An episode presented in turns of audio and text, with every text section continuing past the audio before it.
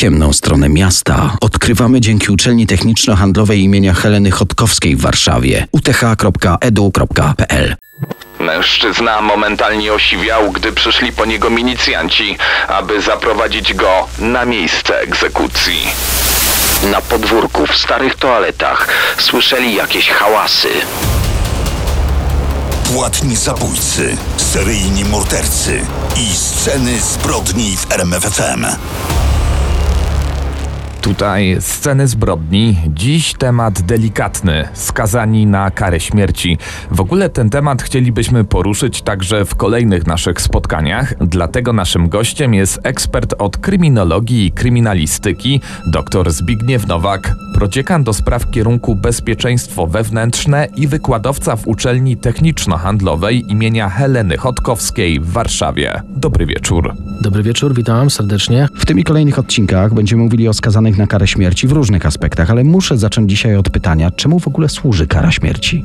Kara śmierci jest, y, jest pewnego rodzaju instytucją, jest wyborem państwa, które to państwo w ramach swojej polityki kryminalnej, w ramach swojej polityki karnej decyduje, decyduje o tym, żeby w obliczu obowiązujących przepisów prawnych wyeliminować konkretnego sprawcę konkretnych zbrodni ze społeczeństwa, jako osobę, która nie spełnia wymagań tego społeczeństwa, jako osobę, która nie rokuje na przyszłość, jako osobę, która nie będzie w stanie powrócić, wychować się ponownie w izolacji więziennej do, do tego, żeby powrócić do społeczeństwa i w tym społeczeństwie normalnie funkcjonować. Jest zapotrzebowaniem społecznym, czy bardziej straszakiem dla przestępców? To jest część dłuższego pytania, bo z całą pewnością jest tak, że zdecydowana większość polskiego społeczeństwa w dalszym ciągu, mimo tego, że kara śmierci nie jest teraz jakimś tematem numer jeden y, w przestrzeni medialnej, politycznej, prawnej czy jakiejkolwiek innej, to ta kara śmierci jest, jest dosyć popularna. Dlaczego tak jest? No, każdy jest wyśmienitym sędzią w sprawach, którego po prostu nie dotyczą. Każdy szuka tej sprawiedliwości, nazwijmy to sprawiedliwości społecznej, takiego skutecznego karania właśnie poprzez eliminację, często eliminację sprawcy e, ze swojego społeczeństwa. Społeczeństwo ma prawo czuć się, ma prawo czuć się bezpiecznie, po prostu. A jak długą ma tradycję w Polsce kara śmierci? Kara śmierci to jest, e, to jest coś, e, co pojawiło się e, w pracach Komisji Kodyfikacyjnej w latach dwudziestych ubiegłego wieku. To po raz pierwszy zaczęto zastanawiać się nad tym i zaczęto zastanawiać się bardzo, bardzo dobitnie nad tym, czy wprowadzić karę śmierci do pierwszego kodeksu karnego z roku 1932. Ostatecznie zdecydowano o tym, żeby ta kara znalazła się w katalogu kar mm, jako kara zasadnicza, choć tu y, głosy ekspertów, głosy przedstawicieli Komisji Kodyfikacyjnej układały się e, wcale nie tak bardzo na rzecz y, umieszczenia tej właśnie kary eliminacyjnej e, w katalogu kar ówczesnego kodeksu karnego. Tak więc rok 32 to początek polskiego prawodawstwa, polskiej kodyfikacji karnej właśnie z mm, przyjęciem e, kary e, ostatecznej. Później kolejny kodeks karny, kodeks karny z roku 69 i pewnego rodzaju e, ciekawostka, jako że zrezygnowano z kary śmierci jako kary zasadniczej i dopisano paragraf do artykułu, który mówił o mm, karach zasadniczych i dodatkowych i postanowiono, że kara śmierci będzie karą dodatkową orzekaną w specjalnych przypadkach. Ale wiemy doskonale, że lata 70. i lata 80. to jest ten czas, kiedy kara śmierci była stosowana powszechnie w Polsce. Mimo Zbyt tego, powszechnie to nawet tak, w stanie Mimo wielu. tego, że, że wiadomo, ten jej charakter był nieco inny niż w tym katalogu z kodeksowym z roku 32.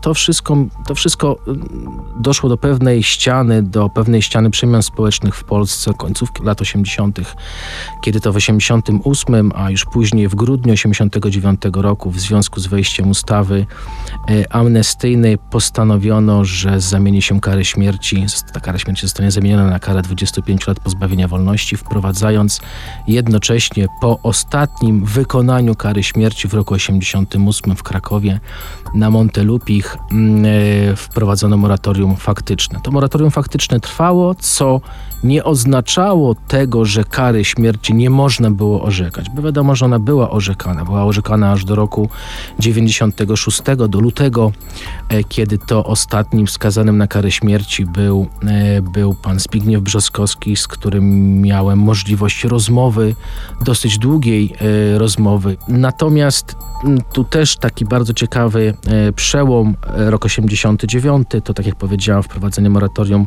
faktycznego, de facto rok 88, później rok 95, kiedy moratorium faktyczne zmieniło się w moratorium ustawowe, aż do roku 97, de facto 1 września roku 1998, kiedy wszedł w życie ostatni kodeks karny z roku 97, z 6 czerwca i ta kara, mm, kara ostateczna, kara elim- eliminacyjna nie znalazła się w katalogu kar artykułu 32 tego właśnie kodeksu. Pytając o długą tradycję kary śmierci w Polsce, mm, nie miałem na myśli tylko lat 20. czy też 30., co wiąże się z powrotem po, Polski na mapy, ale myślałem, że usłyszymy opowieść, że właściwie kara śmierci była od zawsze karą, która była stosowana od początków państwowości, nie tylko w Polsce, ale i na świecie. Czy tak jest faktycznie? Absolutnie tak. Kara śmierci była pewnego rodzaju przekonaniem, pewnego rodzaju zwyczajem, pewnego rodzaju przywilejem Tradycją, tak, a nawet. Widowiskiem przez długi czas dla wielu. Tak, Mhm. nawet w Polsce wiemy po zakończeniu II wojny światowej ostatnie publiczne wykonanie kary śmierci, które miało miejsce w Poznaniu, e, rok 46, jeżeli dobrze pamiętam. No, więc zobaczmy, więc to nie są aż tak bardzo odległe czasy. E, Ludzie, którzy przyszli zobaczyć zbrodniarza wojennego, który był właśnie tam e, na Malcie w Poznaniu wieszany, e, zadowoleni e, z, z balonikami, pewnego rodzaju atmosfera e, pikniku e, i to się po prostu działo. E, Natomiast wracając do czasów dawnych, tak, tak, to, to jakby nie było, nie była to instytucja, która, nad którą społeczeństwo w jakikolwiek sposób się specjalnie zastanawiało. Już wiadomo, wracając gdzieś do czasów starożytnych czy czasów bardziej średniowiecza, to, e, to, to, to, nie, jest to, to nie jest to nic dziwnego, tak. Myślę, że możemy to uprościć i powiedzieć, że kara śmierci jest tak stara jak ludzkość właściwie. Jest, tak, tak, tak. To jest dobre, to jest dobre sformułowanie. Wspomniał pan o ostatnim skazanym. Czy może pan przybliżyć naszym słuchaczom okoliczności zbrodni i samego zbrodniarza? miałem możliwość rozmowy, mm, rozmowy z człowiekiem, który e, przebywa w warunkach izolacyjnych Zbigniew od Brzoskowski. 96 roku. Tak, to jest sprawca e, zbrodni zabójstwa dwóch osób. Jest to sprawa powszechnie znana, komentowana, medialna, również e, swego czasu e, RMF bardzo mocno zajmował się tą sprawą. E, Trochę w innym aspekcie, bo zdaje się chodziło o jego szansę wyjścia na zewnątrz. Mm, Skoro doszło do spotkania w cztery oczy, jakie zrobił na panu pierwsze wrażenie? Rozmowy z osadzonymi to ciężki, to ciężki kawałek chleba. To była ciężka rozmowa. E, Nie chciałbym specjalnie charakteryzować tego, w jaki sposób ja ją osobiście odebrałem. E, Powiem tylko tyle, że, że była ciężka, że mm, był specjalny tembr tej rozmowy, gdzie zaczęliśmy od od wielu pretensji ze strony, ze strony skazanego, pretensji systemowych yy, odnoszących się do wyroku, który zapadł pierwszego, drugiego, do zdania odrębnego, które miało jego zdaniem być wzięte pod uwagę, ale niekoniecznie zostało wzięte pod uwagę, aż po rozmowy dotyczące yy, tego, w jaki sposób od ponad 30 lat odbywa karę pozbawienia wolności, a wiemy też, że liczę na to, że będzie taki dzień w przyszłości, bliższej lub dalszej, kiedy będzie mógł e, dotknąć e, tej prawdziwej wolności. Na to liczy, tego by bardzo chciał. To był głośny temat w mediach kilka lat temu, między innymi w RMF-ie. Czy Zbigniew Brzoskowski, zadam to pytanie teraz jeszcze raz, ma szansę wyjść za krat? To kwestia odpowiedzialności osób, które o tym zdecydują. Nie wiem, czy są w stanie udźwignąć tak wielką odpowiedzialność, natomiast nie chciałbym w sposób absolutnie kategoryczny odmawiać tego prawa tej właśnie osobie do tego, aby po ponad 30 latach e, przebywania e, w zakładzie karnym e, no, doznać tego, co dla człowieka jest najważniejsze, czyli tego właśnie aspektu wolności indywidualnej, tak. Mówiliśmy o tej sprawie mm, w naszych podcastach, ale czy może pan przypomnieć naszym słuchaczom okoliczności tej zbrodni? To było podwójne morderstwo. Bezsensowne, jeśli zabójstwo może mieć jakikolwiek sens. Tak, to, to, to ciężka sprawa. To jest też tak, że mm, rozmawiając z osobą taką jak pan Zbigniew Brzoskowski, należy zrezygnować z takiego podcastowego charakteru takiej rozmowy, tak? Bo wiadomo, że mówimy tutaj o faktach, które miały miejsce i nawet teraz po 30 latach to, czy sprawca to, czy skazany przyznaje prawidłowość, z, czy e, przepracował tę karę, która została orzec, orzeczona względem niego, przepracował ją w sobie, czy pojednał się sam z tą karą, która została mu orzeczona, czy pojednał się z tymi osobami, to jest też bardzo ważne, czy pojednał się z tymi osobami, których, e, których pozbawił życia w pewnym stopniu, taki troszeczkę może filozoficzny aspekt. Ja też o to pytałem, pytałem się o to, co dziś chciałby powiedzieć, gdyby miał taką szansę powiedzieć indywidualnie sam w sobie do tych, do tych ofiar, które, e, które stały się właśnie ofiarami z jego, z jego ręki. To odpowiedź na to pytanie nie była dla, dla tego pana łatwa. Zbrodnia bezsensowna to młody człowiek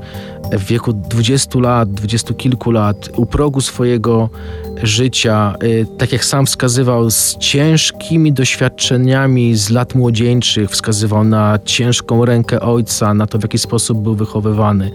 Wskazywał na to, że urwał się z tej codzienności domowej, y, znalazł się w Elblągu, gdzie zachłysnął się wolnością. Nie słuchał ludzi, którzy chcieli dla niego dobrze. To jest bardzo ważne przesłanie, które z tych rozmów mm, płynęło. Nie słuchał ludzi, którzy chcieli dla niego dobrze. Wydawało mu się, że sam zrobi, e, że sam zrobi lepiej, że żyje dobrze. Poszedł bardzo mocno w alkohol, stąd też znajomość z, z ofiarą, stąd też znajomość z przybraną córką ofiary, czyli pani doktor. E, sama zbrodnia niezwykle okrutna. Mm, nie chciałbym mówić o szczegółach, ale proszę wierzyć, naprawdę okrutna, połączona z, ze zgwałceniem, e, połączona z, ze znęcaniem się nad pierwszą z ofiar, nad 18-letnią dziewczyną. W skrócie zrobił to osobie, tej doktor Oli, o której Tak, tutaj, tak. y, której imię nie padło, która próbowała mu pomóc wyjść z tych problemów, która zaprosiła go do swojego domu. On był wtedy na przepustce, jeżeli dobrze pamiętam. Tak, był na i- przepustce z zakładu karnego, więc z jednego miejsca wyszedł, wyszedł zdenerwowany, chciał spotkać się ze swoją miłością, którą podejrzewał o zdrady, spotkał ją, spędził z nią noc, mimo tego wyszedł, będąc na tej przepustce, korzystał z alkoholu.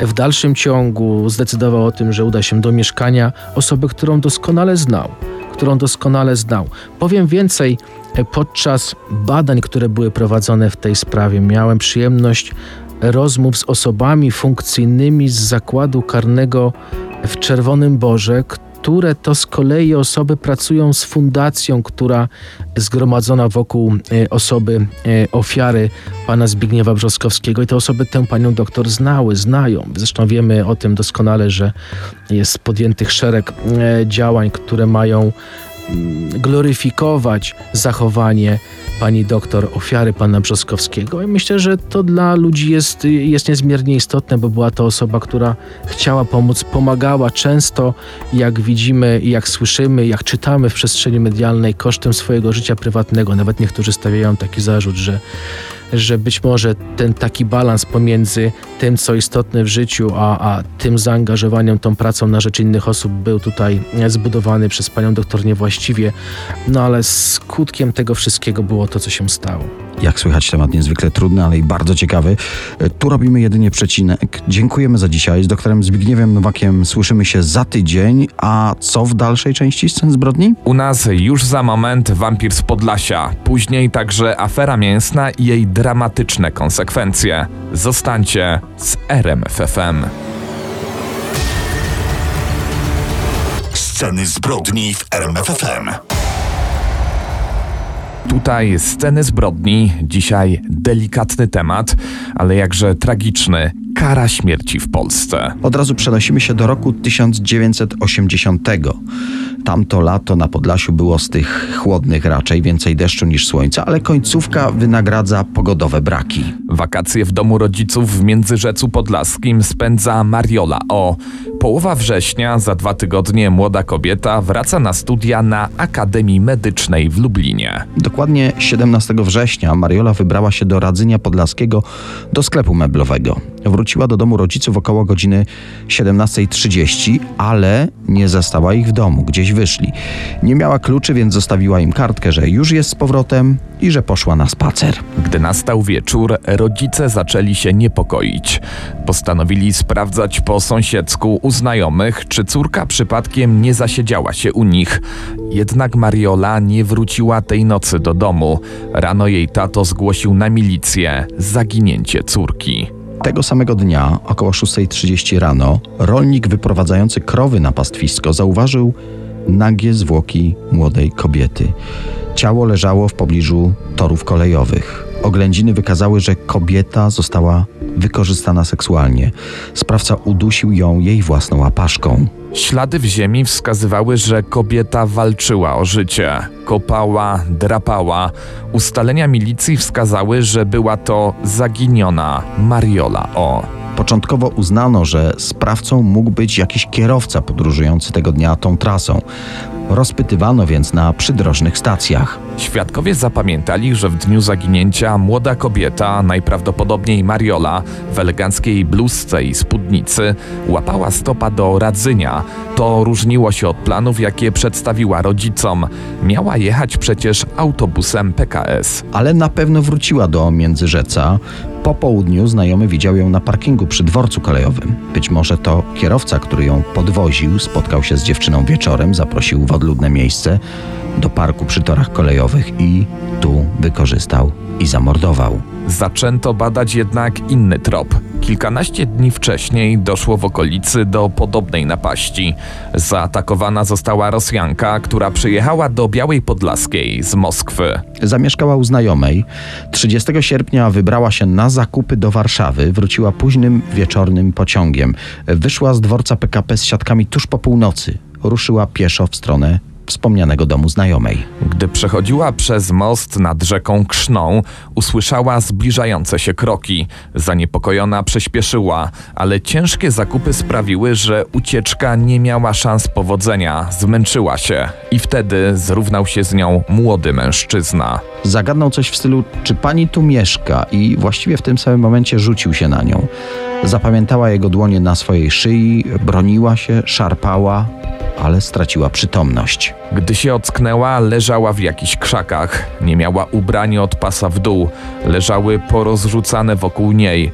Resztką sił, czołgając się na czworakach, później kuśtykając obolała, dotarła do najbliższego domu, w którym świeciło się w oknach. Tu udzielono jej pomocy. Kobieta nie od razu zdecydowała się zgłosić napaść. Zrobiła to dopiero dwa dni później. Obdukcja lekarska potwierdziła, że była duszona i że miała zadrapania także na rękach i nogach. Wszystko wskazywało, że napastnik planował ją wykorzystać seksualnie. Jednak prawdopodobnie spłoszył go jakiś przejeżdżający samochód. Gdy te sprawy powiązano, po okolicy zaczęto mówić o wampirze, a kobiety zaczęły obawiać się same wychodzić po zmroku z domu. Wracamy do dwóch napadów na kobiety na Podlasiu w końcówce lata roku 80. Jedną z nich była obywatelka zaprzyjaźnionego Związku Socjalistycznych Republik Radzieckich. Została napadnięta w bratniej Polsce, więc milicja się przykładała do śledztwa. Sama poszkodowana nie bardzo mogła pomóc śledczym, nie zapamiętała dokładnie wyglądu mężczyzny. No, wysoki w długiej kurtce. Ale z ust do ust zaczęła krążyć opowieść o tak ubranym wampirze z Podlasia, który czyha po nocach na samotne kobiety. Strach padł na okolice.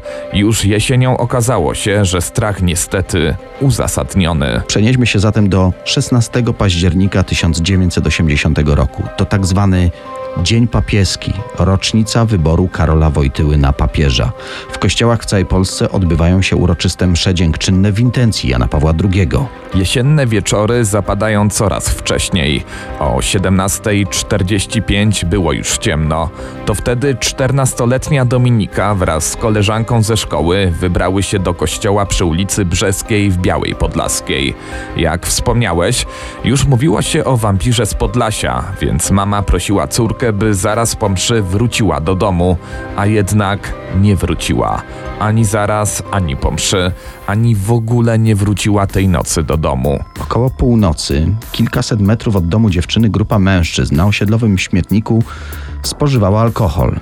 Pamiętają, że na podwórku w starych toaletach słyszeli jakieś hałasy, ale uznali, że to pewnie koty się tłuką jak zwykle. Prawdopodobnie słyszeli odgłosy walczącej o życie nastolatki.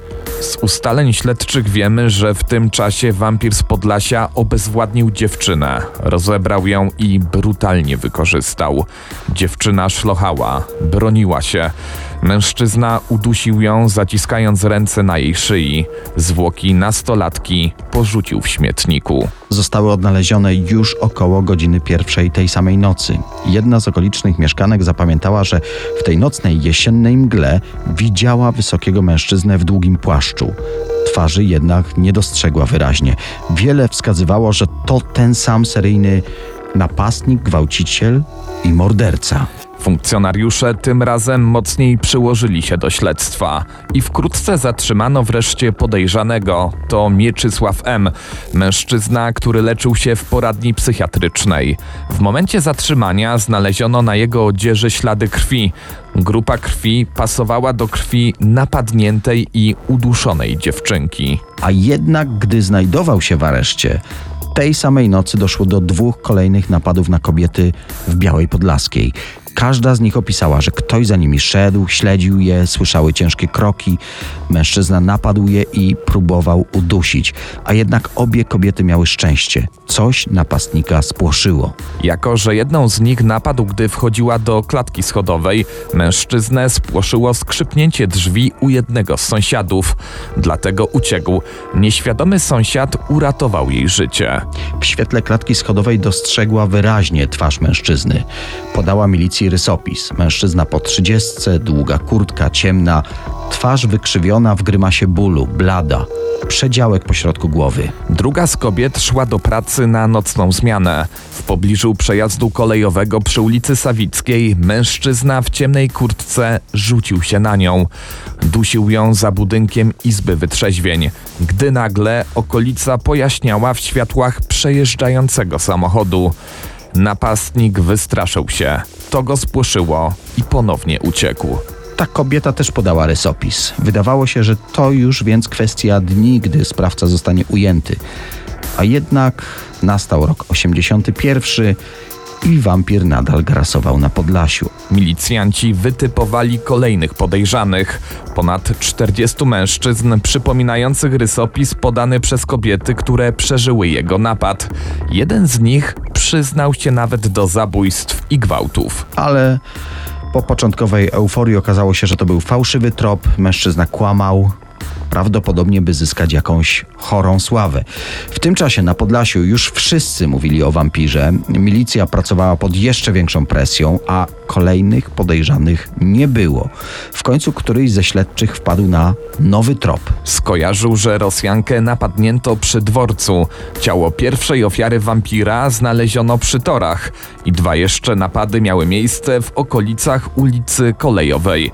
Mówiąc wprost, jedynie ciało nastolatki znaleziono nie w okolicach dworca. Śledczy poszli tym tropem, szukali mężczyzn odpowiadających rysopisowi wśród pracowników kolei, wśród przyjezdnych, obserwowali kto wysiada z pociągów na dworcu i szukali także wśród mieszkańców okolic dworca w Białej Podlaskiej. Zatrzymywano kolejnych podejrzanych, ale nie naprowadziło to milicji na właściwy trop. Nastał rok 81. 12 stycznia koło 20 Grażyna J. wyszła na miasto z koleżankami z liceum dla dorosłych w Terespolu. Dziewczyny rozstały się w rejonie ulicy Wojska Polskiego. Grażyna szła w stronę domu, gdy przed nią nagle pojawił się mężczyzna w czarnym płaszczu. Zapytał, czy wie, gdzie mieszka Wanda. Tym pytaniem ją zaskoczył. Zanim zebrała myśli, o jaką Wandę może chodzić, już czuła jego rękę na swojej szyi. Ściskał coraz mocniej. Drugą ręką kneblował jej usta, żeby nie krzyczała. Kobieta z całą mocą ugryzła go w rękę, tak, że z jego palca aż trysnęła krew. Krzyknął z bólu i uciekł. Grażyna odważnie pobiegła za nim. Akurat przejeżdżał radiowóz, zatrzymała milicjantów i opowiedziała o tym, co się stało. Patrol zaprosił ją do auta i zaczął jeździć po okolicy. Napadnięta kobieta miała wypatrywać napastnika. Wkrótce rzeczywiście na zaśnieżonych chodnikach dostrzegła wyraźnie odznaczającą się wysoką postać w ciemnym płaszczu. Po zatrzymaniu go okazało się, że miał podrapaną twarz i miał przegryziony palec. Nie było wątpliwości, że to wspomniany napastnik. Nazywał się Julian Kołtun. Żonaty wiek 30 lat, mieszkaniec Międzyrzeca Podlaskiego. Pochodził z Warszawy, rocznik 1950. Gdy miał 15 lat, zmarła jego mama. Tato zawsze źle go traktował, tak twierdził. E, Zresztą nowa macocha także dostawał w kość również od starszego rodzeństwa. Uciekał w wódkę, podstawówki nie ukończył, chwytał się dorywczych prac. Okazało się, że już wcześniej był karany. Pierwszy raz trafił do więzienia za kradzież z włamaniem, to było w roku 70. Wyszedł, ale wkrótce wrócił za kraty z jeszcze poważniejszymi zarzutami. W 74 roku został skazany na 5 lat za gwałt. Pracował w kolejowym przedsiębiorstwie robót elektryfikacyjnych. Był monterem sieci elektrycznej w Małaszewiczach. Coraz więcej puzli zaczynało do siebie pasować. Kolejne mocne dowody odnaleziono w jego mieszkaniu. Zostawił sobie na pamiątkę przedmioty należące do napadniętych kobiet. W końcu pękł i w trakcie przesłuchania Julian Kołtun przyznał się do napadów, prób duszenia, do gwałtów, do dwóch zabójstw. Biegli psychiatrzy obserwowali go przez kilka miesięcy. Nie stwierdzili, by był chory na umyśle. Mógł więc ruszyć proces. Bardzo głośny, mimo stanu wojennego, mimo ograniczeń w podróżach, przyciągnął do sądu w Radzyniu ciekawskich z całej Polski. 1 sierpnia 1982 roku sąd ogłosił wyrok. Dwa morderstwa, pięć napaści. Julian Kołtun uznany został za winnego i skazany na karę śmierci przez powieszenie. Stracono go w Warszawie, w więzieniu mokotowskim.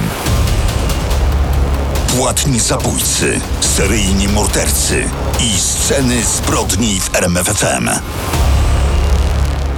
Tu sceny zbrodni i mówimy dzisiaj o skazanych na karę śmierci. Przenosimy się teraz do lat 60. Rzeczywistość w polskiej Rzeczpospolitej Ludowej nie rozpieszczała. Konsekwencje zniszczeń z II wojny światowej nadal dawały się mocno we znaki. Do tego nowy ustrój, czyli komunizm, wraz z centralnie planowaną gospodarką, nie radził sobie z zapewnieniem podstawowych potrzeb obywateli. Brakowało wielu rzeczy. Sklepowe półki często świeciły pustkami. Niedobory dotyczyły również artykułów spożywczych, w tym przede wszystkim mięsa. No właśnie, dlaczego w państwie w dużej mierze opartym wtedy na rolnictwie, gospodarce rolnej, brakowało w ogóle tego produktu?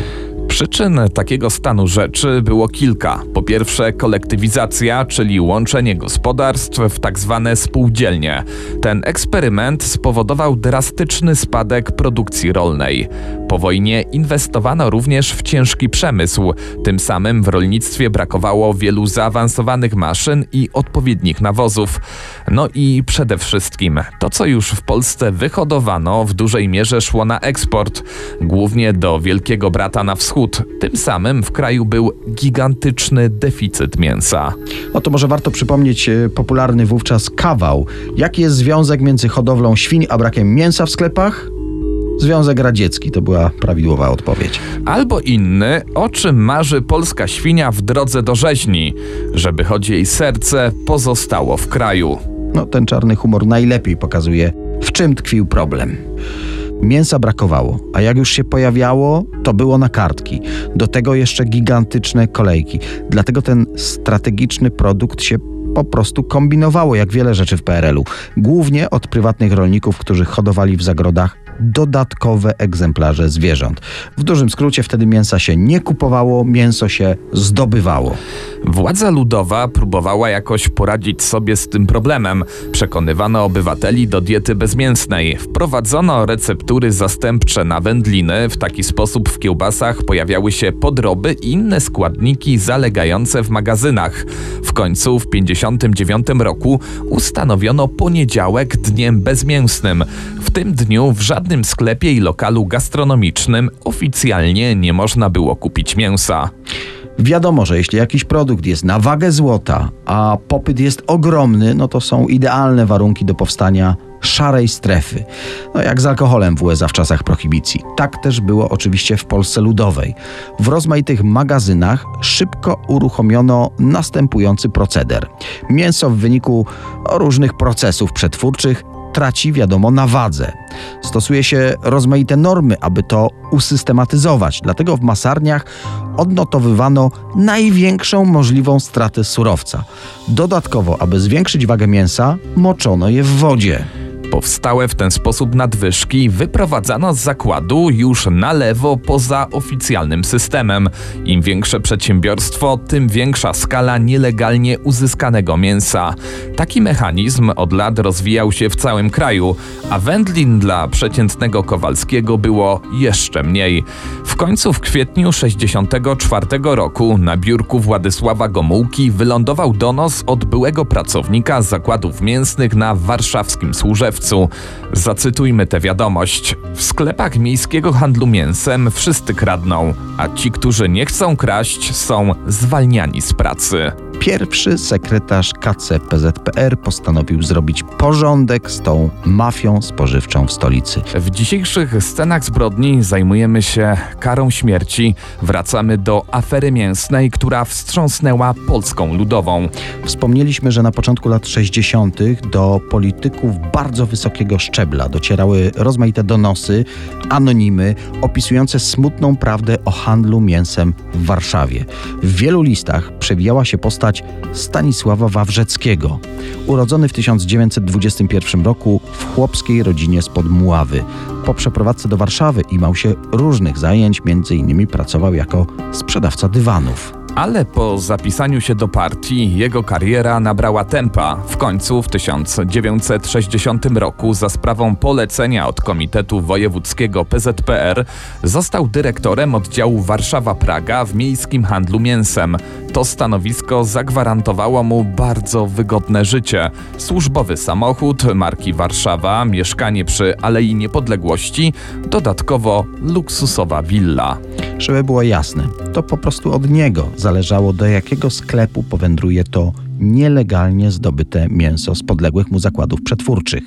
Dlatego rozmaici kierownicy i sprzedawcy wręczali Wawrzeckiemu no, solidne datki, żeby nie zrzec łapówki, aby pożądany produkt trafił właśnie do nich. Dzięki temu sami mogli sporo zarobić, oferując klientom towar z podlady, który rozchodził się w mgnieniu oka. Łapówki w zakładach na Służewcu mieli brać dosłownie wszyscy, na każdym szczeblu, nawet kierowcy rozwożący towar. Śledztwo w sprawie nielegalnego handlu mięsem trwało już od roku 63. Stanisława Wawrzeckiego aresztowano 18 kwietnia 64.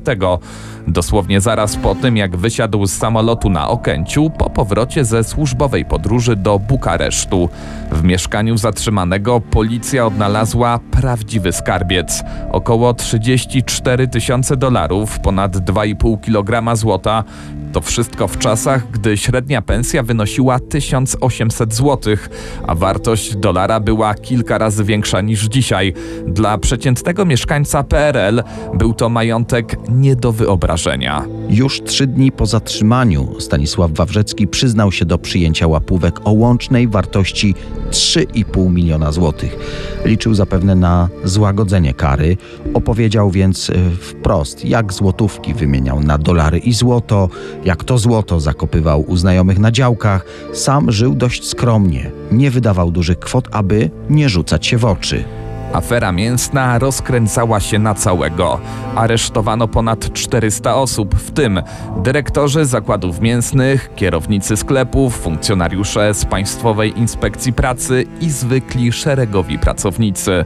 Partia postanowiła wykorzystać nadarzającą się okazję, która po prostu spadła im z nieba.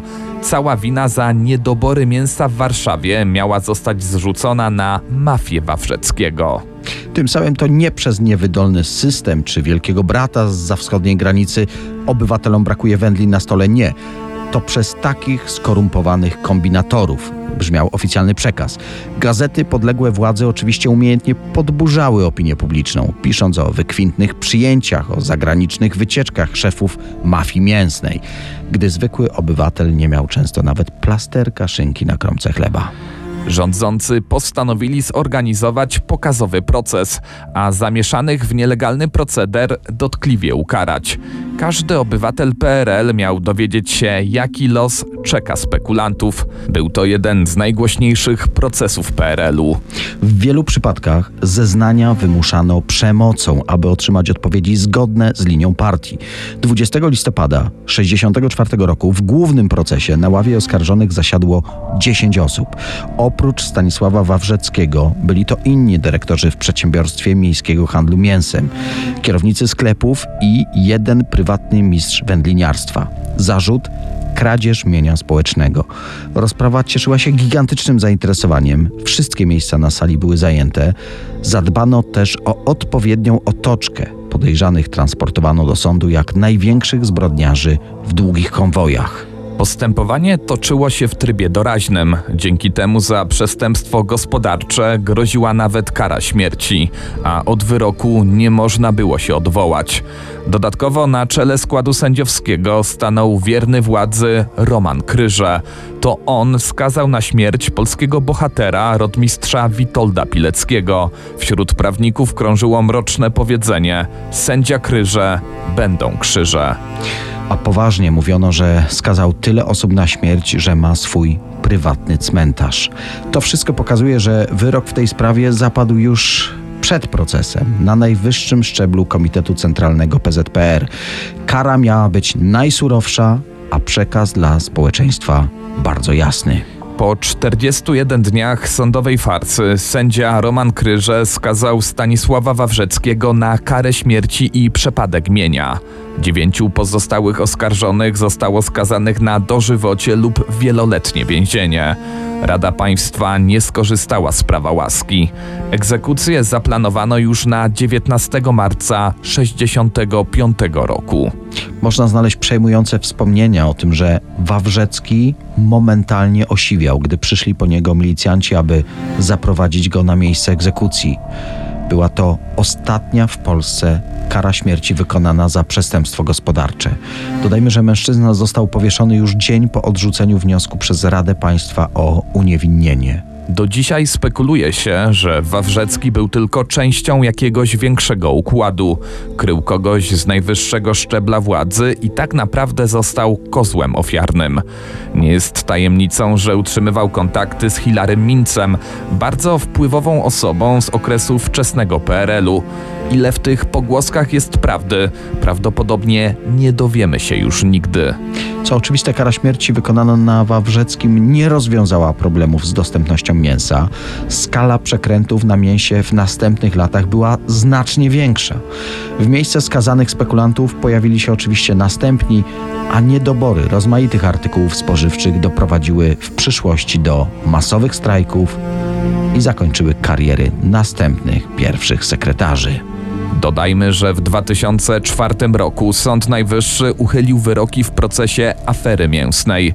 Jak argumentowano, cztery dekady wcześniej skazanym nie zapewniono rzetelnego procesu. Sceny zbrodni w RMFFM.